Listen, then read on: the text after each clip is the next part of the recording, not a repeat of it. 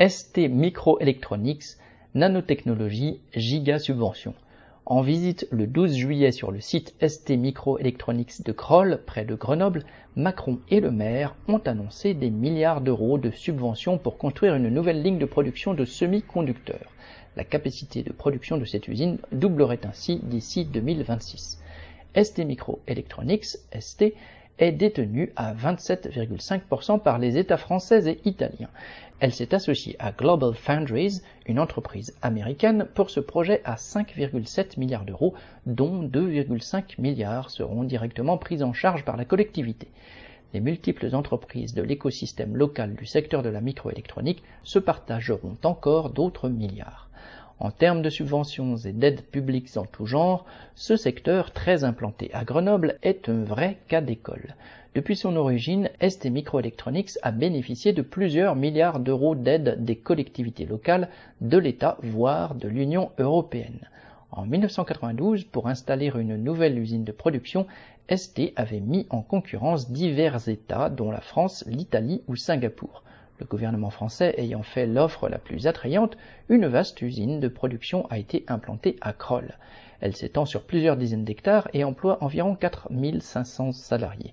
Le seul site de Kroll reçoit annuellement au moins 200 millions d'euros de subventions. Mais si ces sommes aident à remplir les poches des actionnaires, ce n'est pas le cas pour celles des 4500 salariés de l'entreprise. Parmi les 2000 salariés en production, beaucoup sont en intérim et travaillent en continu avec des postes de 12 heures le week-end, et cela pour le SMIC horaire. En échange des 2,5 milliards d'aides directes, la direction promet la création de 1000 emplois. En fait, cette somme permettrait de payer à elle seule les salaires de ces 1000 travailleurs à 2000 euros mensuels, charges comprises durant 50 ans. Elle correspond aussi au coût actuel de construction de 1500 écoles ou d'une quinzaine d'hôpitaux, des investissements qui seraient pourtant indispensables à la population. L'État montre clairement où vont ses priorités.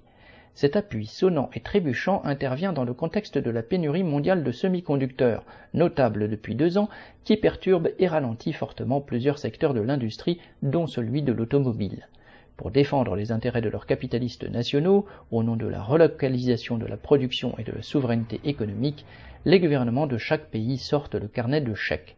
Le gouvernement allemand a obtenu la construction d'une gigafactory du groupe Tesla à Berlin. Les États-Unis viennent pour leur part d'annoncer qu'ils allaient injecter 50 milliards de dollars d'argent public dans la microélectronique. Le gouvernement français se vante aujourd'hui d'assurer le développement d'une filière bien française dans ce secteur pour garantir les profits de leurs capitalistes, pour assurer les investissements que ceux-ci refusent de faire à leurs frais, les politiciens ne sont jamais à court de discours patriotards et d'argent. Cette annonce permet ainsi à un Le Maire de se prévaloir d'avoir remporté la guerre qu'il opposait à ses concurrents étrangers et de plastronner, citation, c'est la bataille la plus fascinante que j'ai jamais menée, fin de citation.